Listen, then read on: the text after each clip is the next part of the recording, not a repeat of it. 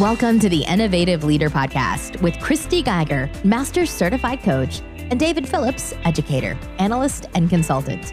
Our mission is to equip, inspire, and transform how we lead in life and work. In today's rapidly evolving world, raising the level of leadership is more important than ever before. Weekly topics support you to navigate the changing tide of business and leadership. Here are your hosts, Christy and David.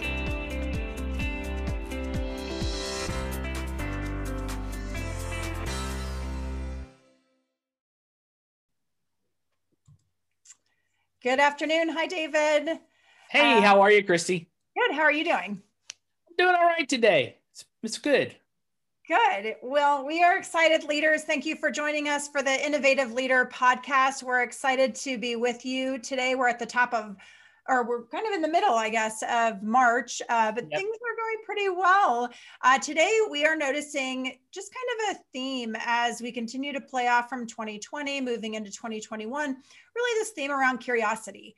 And today, what we'd like to talk about is the development of curiosity as a skill both internally for ourselves as leaders and also developing the skill within our organizations.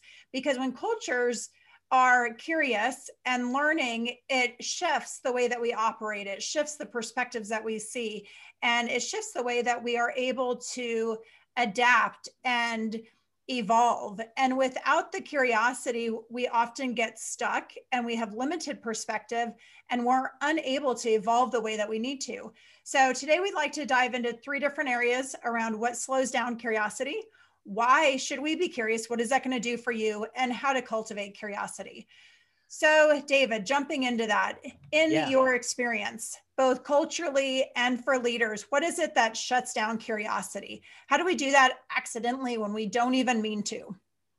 Um, so when leader, when when the when the culture of the organization um, is about is about maintaining status quo, that shuts down curiosity. Hmm. When when you have um, a leader in the organization who um, you've been in those scenarios where only uh, the, their ideas are the only ideas that get moved forward, that shuts down curiosity. Mm-hmm. Um, when when so uh, when the leader the leader has to be right, uh, regardless of the truth. That shuts down curiosity.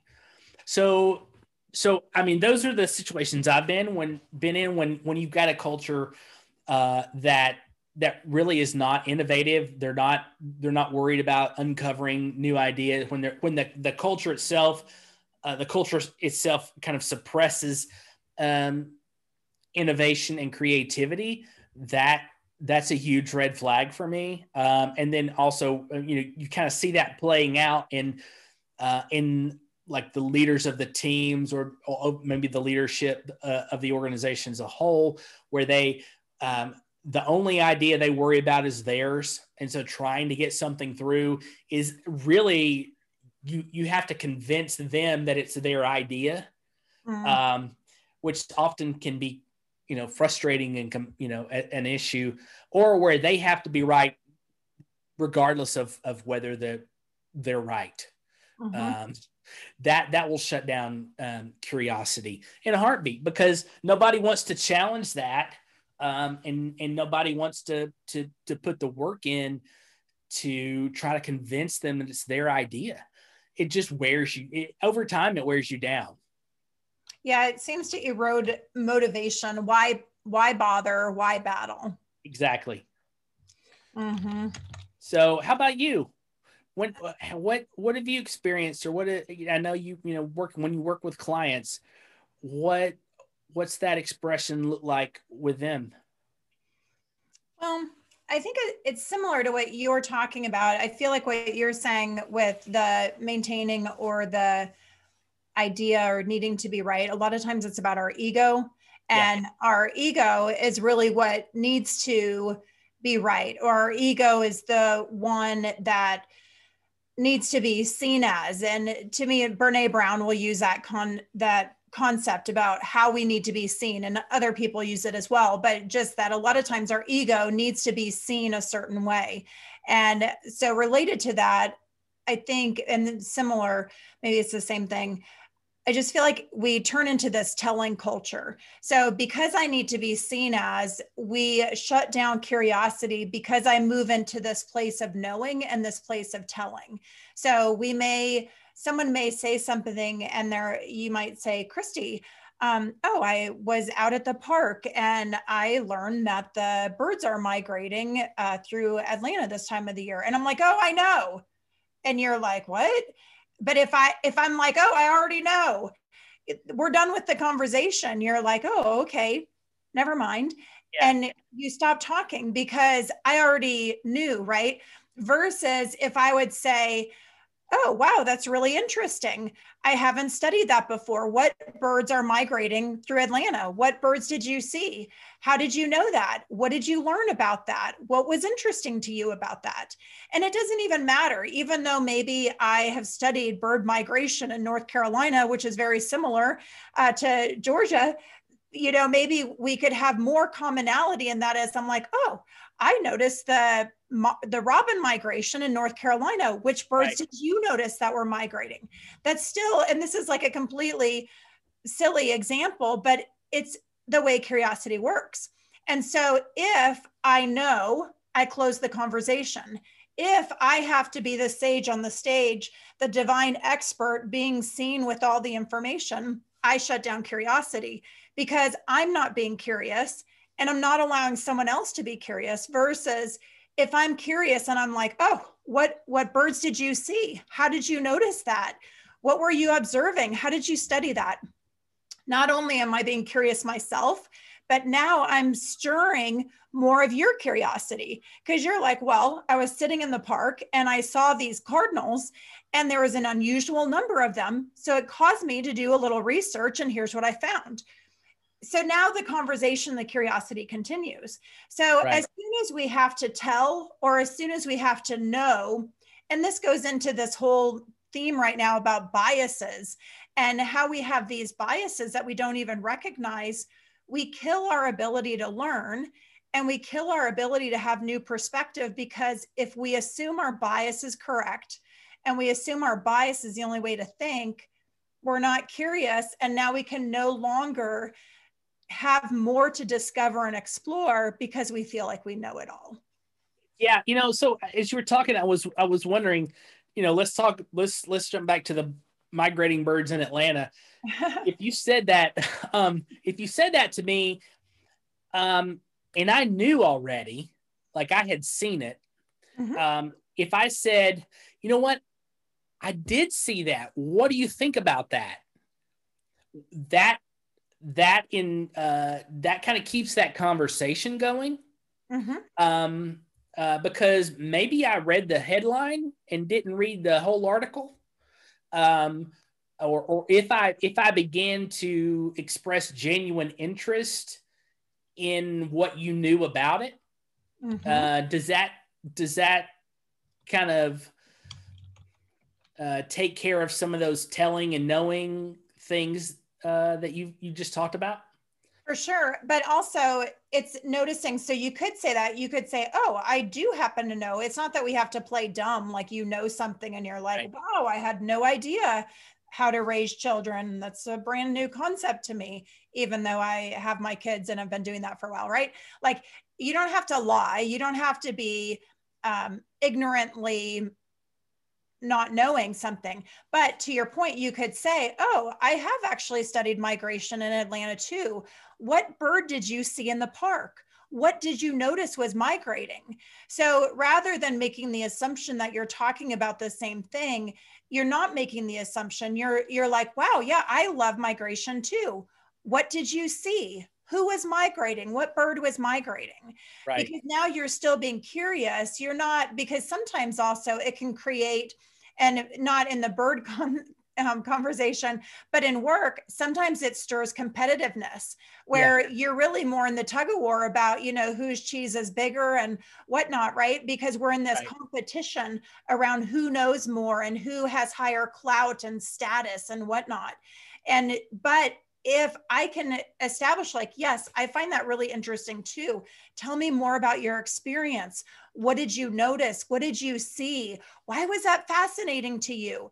You're still honoring that person bringing up that conversation and being curious to meet them where they're at versus having to to me i almost imagine it like a flashlight and you're stealing where the spotlight is like the spotlight was on yeah. that person asking a question and you're like no the spotlight's on me i know about migration let me tell you something right. that's kind of what we do that is this antithesis of curiosity is this needing to be seen as competent and in our 2.0 world competency was a very prized skill and we worked hard for competency. We were moving from an era where people didn't even finish eighth grade.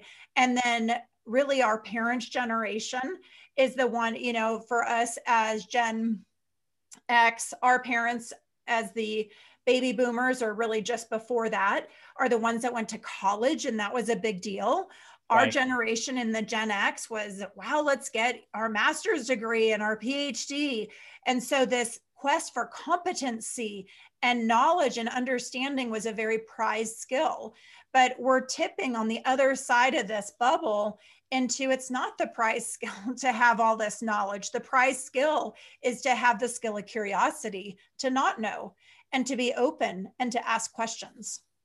Yeah, um, exactly. Um, I, I, was also thinking uh, in terms of uh, something else that, that shuts down curiosity, and that's control. Mm. Um, so I, I, was, for some reason, uh, the Hunter, the Hunger Games popped in my head.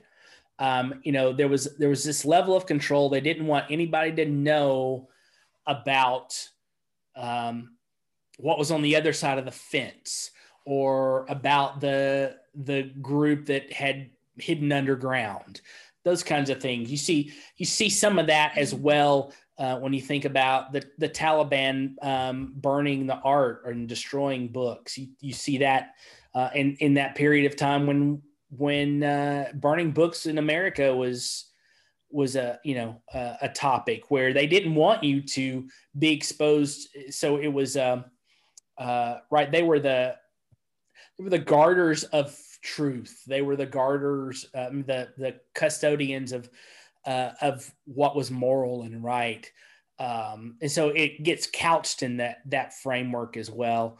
Um, you, you, know, even if even go back to the medieval times and you think about um, the impact of that uh, of the church in um, in that you know, so curiosity that everything that they wanted you you should worry about was was found within the confines of the church, and then you have people like Galileo and and, and then you have the Renaissance that that flowed from um, Florence, uh, Florence, Italy. So so uh, there's this level of control that that organizations or you know cultures have that they want to squash curiosity because they are in power and they want to keep that power.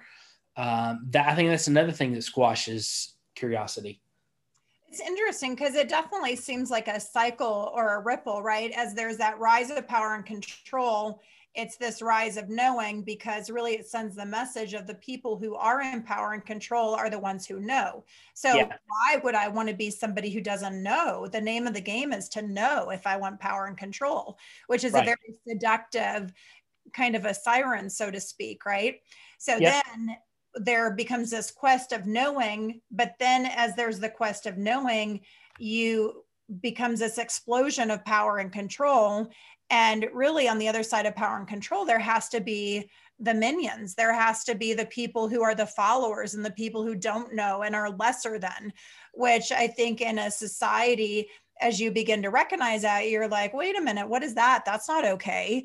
And right. so then there becomes this quest for balance and equality. And I think we're in that, right? We're in this quest for balance and equality. And so, coupled with that, becomes this desire for curiosity, because when you're curious, it's more of an equal playing field. Even though I may have no experience and you have years of experience, we meet on this playing field because we both have something valuable to offer.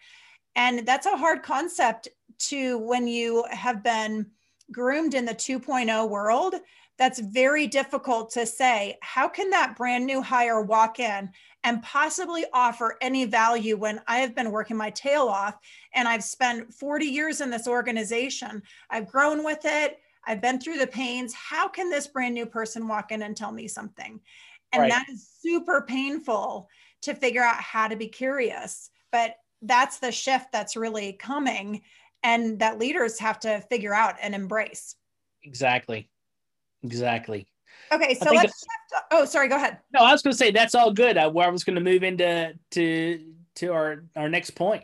Yeah. So why why be curious then? So whatever we just said that the shift is happening, but why why do we need to be curious? Why can't we just stay in this this era of 2.0 where we can stay in power and control and knowledge? What's wrong with that?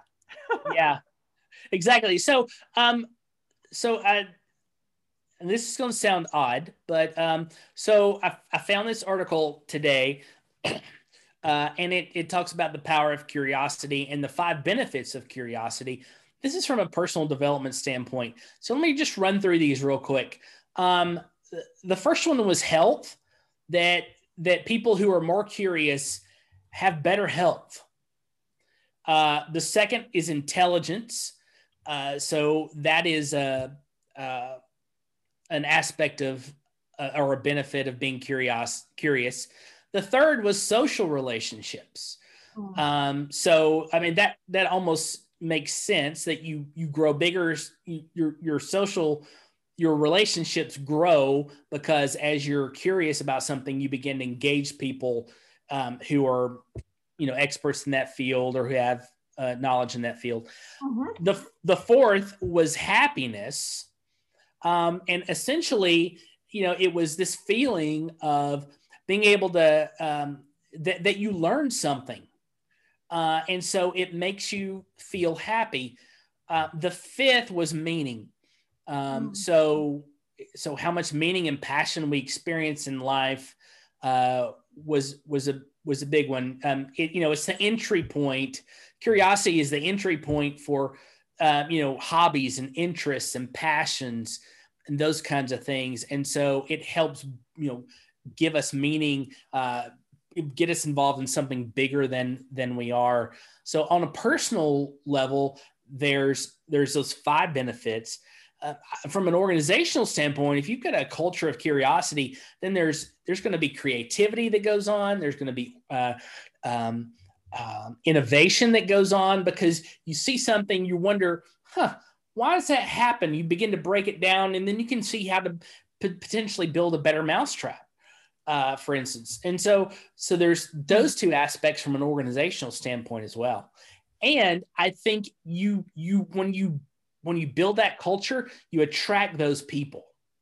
And so now you have a whole organization full of creatives and, and innovators, and all that does is drive your you know drive your your business forward now there's a whole different level of of leading those kinds of people because they're unique um, but uh, but it, but it helps it would it will drive your organization forward um, and and so you've got to have that all, as a leader you have to have that mindset because you gotta you gotta gotta let them go sometimes so yeah Yep, that's great. Those benefits are awesome. That is really true with health, um, how that supports our hobbies and relaxing and things like that. The intelligence, I think that really is a fuel to learning. Um, yep. social relationships, eh, like you said, engagement, um, but also it just says your voice matters and you're valuable. So back yep. to our park and bird example, it says I actually care that you had an observation and I want to hear what you say, which yep is very valuable and says you matter. So I can see that happiness. That reminds me a lot of the neuropsychology that we talk about um, and how when we make new insights and new connections, you actually have a rush of positive brain chemicals right. when you're making those new insights. So there's happiness because you had the learning of intelligence and the connection and things like that and then just this whole the meaning like now you start to make these connections versus when you know it's a dead end so if yeah. i said that and you're like oh i already know the conversation is over. There's nothing to talk about. There's no connections to be made. There's no insights to be had. There's nothing to discover. So, yeah, that completely makes sense. Um, yeah, and I agree. Oh, go, go ahead. ahead. No, go ahead. I agree with what you were saying about creativity and innovation too. And I just think about like the human dynamics of the attracting energy versus shutting energy down. And when today we are moving from a more tactical transactional world to a very relational, connected, energetic world. And so when someone experiences shame, disrespect, and the shutdown that your voice doesn't matter, they're like, okay, like my daughter was just saying the other day, McKiley's in high school, and she was talking about, we were talking about the church. And she was saying that she feels her generation, when people kind of snub her generation as like, well, you don't know, or you're just kids, they're like, okay, whatever. And they just turn and walk away. They don't yeah. really, they're not going to own that shame and be like, oh boy, what is it going to take for them to be pleased with me? What can I do that they'll respect me? They don't yeah. care. They just turn and walk away. They're like, um, I'm not going to be shamed. And if that's what is going on here, I'm going to go someplace else. Exactly. So there's this way that if, as leaders, you're not curious, your main, your workers of the future say, ah, not for me and they turn right. and they walk away because they're not going to tolerate being shamed. They're not going to tolerate being treated as if they're lesser than. They're just going to go where they can be themselves and they can explore and be who they are without having that negative. So either you're going to attract the energy because you've learned how to be curious or you're going to shut it down. Exactly. Yeah, and so you you almost have to, um, and this this may lead us into our, our third um, idea about this, but I want to hold on that for a minute. But it, you have to, you also ha- you have to make people. In that sense, you have to create a culture that entices, um, you where people want to be curious, and if you do that, then you can draw them in. So it depends on the industry or the the the domain you're in, but you know, specific to to the church framework um, you create, you know, you want to create this curiosity that people will want to at least come in and investigate. Mm-hmm. You know, um, and so I mean, and that takes a lot of work, and a lot of people, you know, putting in that work and that intentionality is huge. Um, so, you know, there have been some M, uh, MRI studies, some neuroscience studies in in the concept of curiosity, and there's they break them down into to do two different types. One of those types is called perceptual curiosity. And the idea is, is when you're, it's, it's the one when you're surprised or you find something unexpected, you know, one of those ahas or, oh my goodness, look what I found, those kinds of mm-hmm. things. And so when they, when they, uh, when they looked at that in a uh, functional MRI, they found that that particular type of curiosity is associated with the parts of your brain that work that usually work um, when you're hungry or thirsty. Hmm. Uh, and the idea, you know, the idea of that is you need something. Uh, and so curiosity, this, so, so curiosity is this, this aspect of you need to know something. Hmm. Uh, the, the other, the other part, uh, and I'm, I'm trying to find it what they call it real quick, but uh, I'm not going to get there. Um, it shows up in the parts of the brain where you're expecting a uh, reward, like you know when somebody's giving you a piece mm-hmm. of chocolate, or you sit in the theater and you're waiting for the that anticipation where you're waiting for the curtain to go up. Mm-hmm. So it's it's you know so it's reward centered. Mm. Um, and so it's like, oh my goodness, and that that one's kind of the that's the driving force. I, I'll just for me, uh, this curiosity that takes me down a rabbit hole and I figure something out. Mm-hmm. That's where that's that reward aspect for me is like huge. Yeah. Okay. So say, so sorry, I was distracted because that's, that's the nucleus. I think your your one was the ventral, the VTA versus the NAC, just for the scientific people. Is that what you're trying to remember? Nucleus accumbens. Um, I, I no. not the specific brain areas. Okay. Yeah, I'm not. I'm, I don't have that in front of me. Um, but just it, more about this reward system. So the reward system. So that piece of it is what part of that like um, the curiosity so there's a reward so i get the first one um, and it's really fascinating because hungry or thirsty is really reminds me of maslow's um, hierarchy yeah functioning like this is survival is right. oh where is this coming from like the, it's kind of this survival need it's a core part of our operating and exactly. then the other parts so the reward system say a little bit more about that and how that yeah. intersects yeah so if if if something pops up um i was trying to think of a specific example but let's say i want to um i run up on something i don't know about um about a specific kind of car or a specific no that's that's not a good example um uh a painter okay uh and so i see this painting in a in a museum,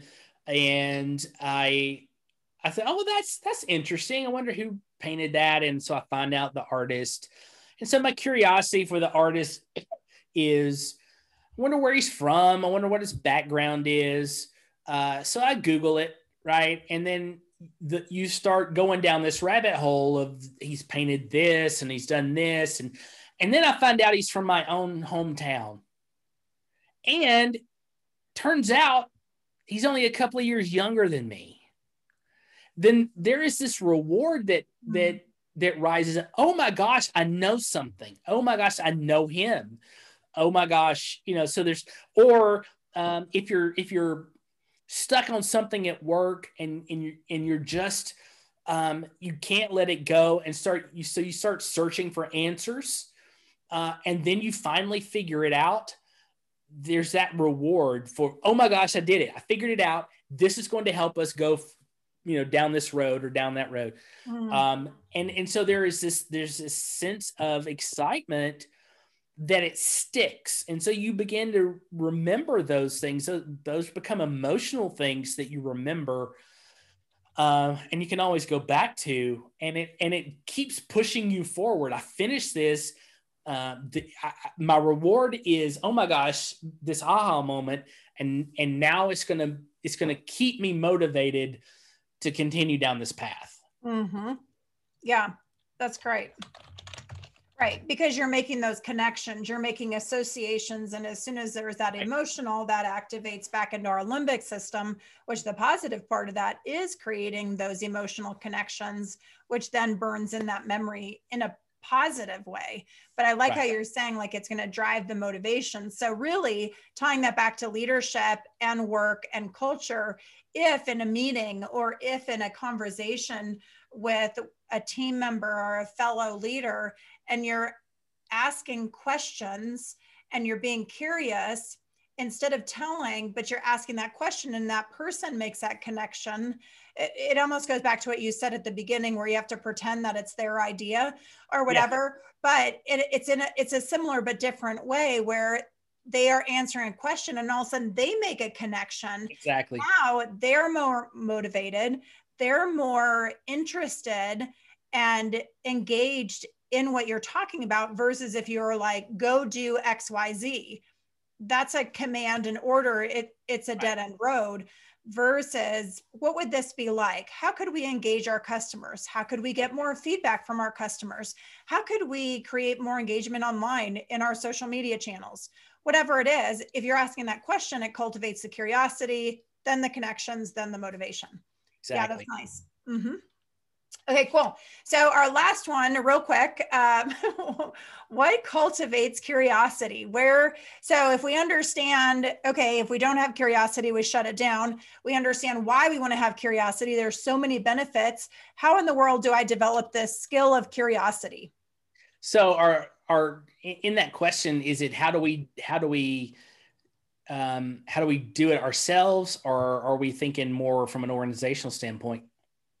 I think either one. I personally feel like if you're not curious as a leader you're not actually role modeling it. You don't get a pass on this to be right. like okay everybody else be curious but not me. No a leader who is curious makes it it's almost like a leader who fails and fails forward makes it safe for the team to fail and to fail forward. The perfect right. leader creates the need for a perfect team. So there is no space for failure. The curious leader who's asking questions and doesn't know makes it safe for the team to be curious to ask questions and to not know. So i personally believe it starts with the leader in order to you know cultivate a culture of curiosity is really stemmed from that leader but there's things in in organizations too. What are your thoughts? Yeah so so um you know at some level curiosity is genetic. Mm-hmm. um we some of us are just born curious. Um your kids are incredibly curious. They ask that question why? 500 times a day Mm-hmm. Um, so many ways, I think education kills that in us. Mm-hmm. Um, because I just think that that creativity and that why and that inquiry and that curiosity are, we're taught not to worry about that. Just listen to what I have to say and get it done. Mm-hmm. Uh, so I, you know, I think so. So we almost have to overcome that. Um, and so, so part of that is, I think, is genetics. I, think, uh, you know, and I think that as leaders, we have to, we have to create a culture of leadership, a culture of curiosity, um, and and whether that's a parent or you know someone who heads an, a, a, the CEO, um, that is that's something we have to create. So, so when I think in terms of in those kinds of terms, um, I'm going to think of modeling it. So admit when we don't know something, mm-hmm. uh, and and then seek out the answers.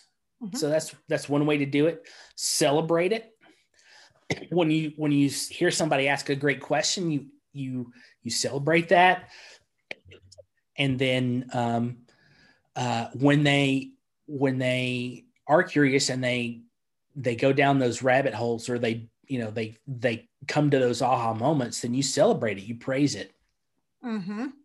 Uh, and then the third is to make room for it. Um, so create space in your life for curiosity and play. Mm-hmm. Uh, I think play is is kind of an expression of curiosity, mm-hmm. um, because we're we're imagining what if, even if it's if it's not realistic, we're building that create. You're answering those questions, especially kids. They're answering those questions. You know, what is the you know when when they try to figure out why something works. Um, I like my son all the time. He says, "Daddy, I know, uh, I know how this works," and he'll tell me, and I, you know, you know, it's not right, but he he's he's trying to figure it out. He's curious about it, and so he wants to know more. Mm-hmm. So I think you engage and play. Mm-hmm. Uh, and I think those are, are ways to to cultivate curiosity. Yeah, agree. I like what you're saying with the genetic piece. I think more, I, I really agree with the childhood. And I think as children, there are some children, to your point, who ask the why question more. I was one of them. Um, and, but I think all children ask the question why because they're discovering and they are playing and they are learning. And I do feel, especially in America, there is a way that we have been a bit institutional. And so we, in our institutional efforts with the best intentions to grow skill and to grow learning and to systematize something. We've done that with really great intentions, but it's become a little institutional and it actually kind of bats that learning and creativity and curiosity out of us. And so, as, and then also, you know, you're bad, like, oh, you ask too many questions, you're too loud, you're too this. And children learn that they need to be quiet, they need to sit still, they need to listen. And all of these things are squashing that energy, which is where we saw that rise, what I would associate more in that 3.0 era, the Montessori schools, where no, we're not going to give a worksheet that has lines to color in. You're going to get a white piece of paper and you can draw whatever you want to. I yeah. think in the 4.0, you don't get paper. There is a art room and you can make whatever you want to. You don't have to color if you don't want to. If you want to make a rocket ship with paper instead, knock yourself out. You can make a rocket ship out of your paper instead of drawing one on paper. And that's this flat to the 3D that we're moving into from the 234, which is really interesting. Um, a great book is The Artist Way, which is kind of getting back in touch with our sense of play and intuitively kind of know I need to go outside and just put my feet in the grass, or I just need to yeah. be outside in the sun and go for a walk. And that we have squashed some of our intuition, which is coupled with our curiosity, and we've prized the brain and the knowledge and knowing, which isn't really where our curiosity lives as much in the brain.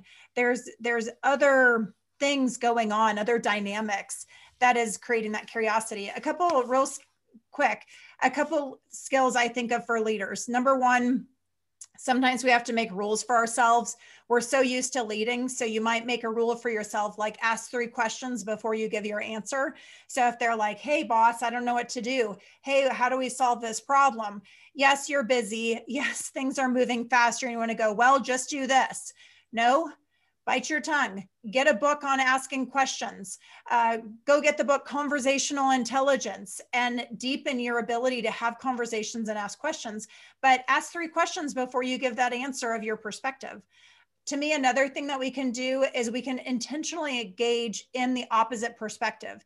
If you have a bias towards one side or one view of things go look at another perspective on that and make yourself a regular student of opposite perspectives because it will expand your mind to be like, huh, why would they say that? I don't even understand that. How can they have that perspective? Great, thank you. You've arrived at curiosity. Go explore. So, just being really intentional in are you deepening your biases or are you helping to be curious about what you think and why you think? And then, one other thing, I love your thing on trying new things and kind of that I think that plays into the adaptability, like changing, or I'm sorry, I guess it was two things. Um, it plays into being adaptable because if every day, like you, you know, I put this bookshelf in, and now I had to reorganize my books. That's change, but I'm actually stimulating my mind by not having it the same. And a right. lot of times, we've talked about that before. I love things to be the same because now I can move faster. But a lot of times it creates a lazy mind. And we don't want a lazy mind. We want a sharp mind and we want an agile mind. So changing one thing a day a drawer the way you do something your schedule yeah. your routine can be really good even though a lot of times we talk about building routines in order to help automate things. But sometimes we have to change things. And the last thing real quick is just as a leader to always look for two to three ways. Okay, great. We could do it this way. What's another way? That's a really good idea. And we could do that. But for the sake of creativity and curiosity, what's another way? And that we create a practice of looking at multiple ways to do something before we make a decision. But yep. I just think it's intentional stuff that we're not used to doing. Yeah, I, and I would agree. You know, we we we think about um, I think about innovation in that regard, and I think about uh, the the history of post-it notes. Uh, you know, post-it notes came uh, resulted from a guy in, at 3M trying things. Mm-hmm. Uh, and and 3M gives their employees or expects their employees to spend 20% of their week on something not related to what they're working on. Like you got free reign to go do to think and build and be creative and and all of those kinds of things and that's why i think you know that's kind of that aspect of play let me play around with something uh, let me play out, play around with this idea. Let me play, play around with another use for. Mm-hmm. Uh, and so, um, so what we when we create that expectation within our within our organization that I want you to spend X percent of your time doing something totally unrelated to your current work, uh, then it, it it I mean it does a lot for your for your organization, but but it you know, one of the things it does is it gives your employees the ability to play mm-hmm. and come up with different idea, ideas, different ways of doing things, and innovating. Uh, I mean, for goodness sake, who doesn't love a good post-it note? Right, right. Absolutely. I'm glad they're out. yes. Yeah, really good. Yeah, and that is interesting. Like, do we have time for play? And I think that's where the Artist Way book comes in, where it yeah. gives you actually some ideas. Because um, I had a client a couple years ago, and that's what she loved most was just helping people play. And she's like, "Is that even a reasonable business?" Yes, that's a reasonable business yeah. because we have lost the ability to play. As adults, we've become such human doings that we've lost our being side of us and play as part of that.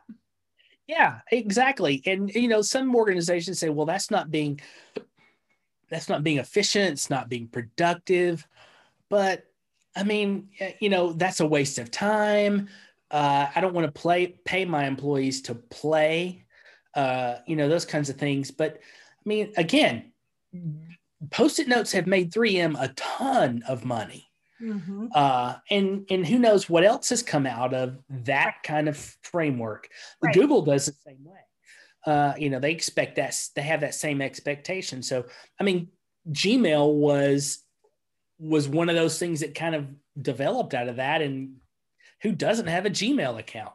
Uh, you know, so right, right. Uh, so so if if if companies are worried about that, then they need to take a, take a look at those two examples and, and, and look, if you've got the people, if you create that culture of, of curiosity, then that allows, then you're going to find those people who are going to come up with those brilliant ideas. Absolutely. Right. Yeah. It spurs other innovation and other creativity, all really from curiosity versus right. if someone's like, oh, we don't need that. Now we're shutting that down. So there's a way that we really are truly pivoting out of this era of 2.0, which was a lot about move faster and we don't have time to ask all these questions and whatnot. And not saying that there wasn't a lot of creativity in that era and a lot of curiosity in that era as well. But the quest was more about production. And we're shifting. And it, it feels too that there's even a shifted value and it is valuable to have time for curiosity even if you're not being as productive that it is more important to give time for curiosity than to be massively productive all the time. Absolutely. Which feels you know you can go what? How is that possible? But something to chew on. Yep. oh me all right. Well, I think we have to wrap up for today, but hopefully this has been uh, an interesting listen for other people as well. We would love to hear from you guys and the you who are listening. What do you find for curiosity? What things do you do to help yourself be more curious? Exactly. What um, have you found as the benefits of when you're curious? Maybe you have a story of somebody who you were with that wasn't curious and the impact that that had on you. Sometimes we learn more from those experiences, and someone may resonate with your story and how curiosity got shut down and the impact of that. But as leaders, we want to be really incredibly curious. And so we'd love for you to share your thoughts and ideas on curiosity too. Absolutely. Awesome. Well, listen, um, I hope you have a great week, Christy. All right, you too. Thanks again. All righty. All right, take care. Bye. Take care. Bye bye.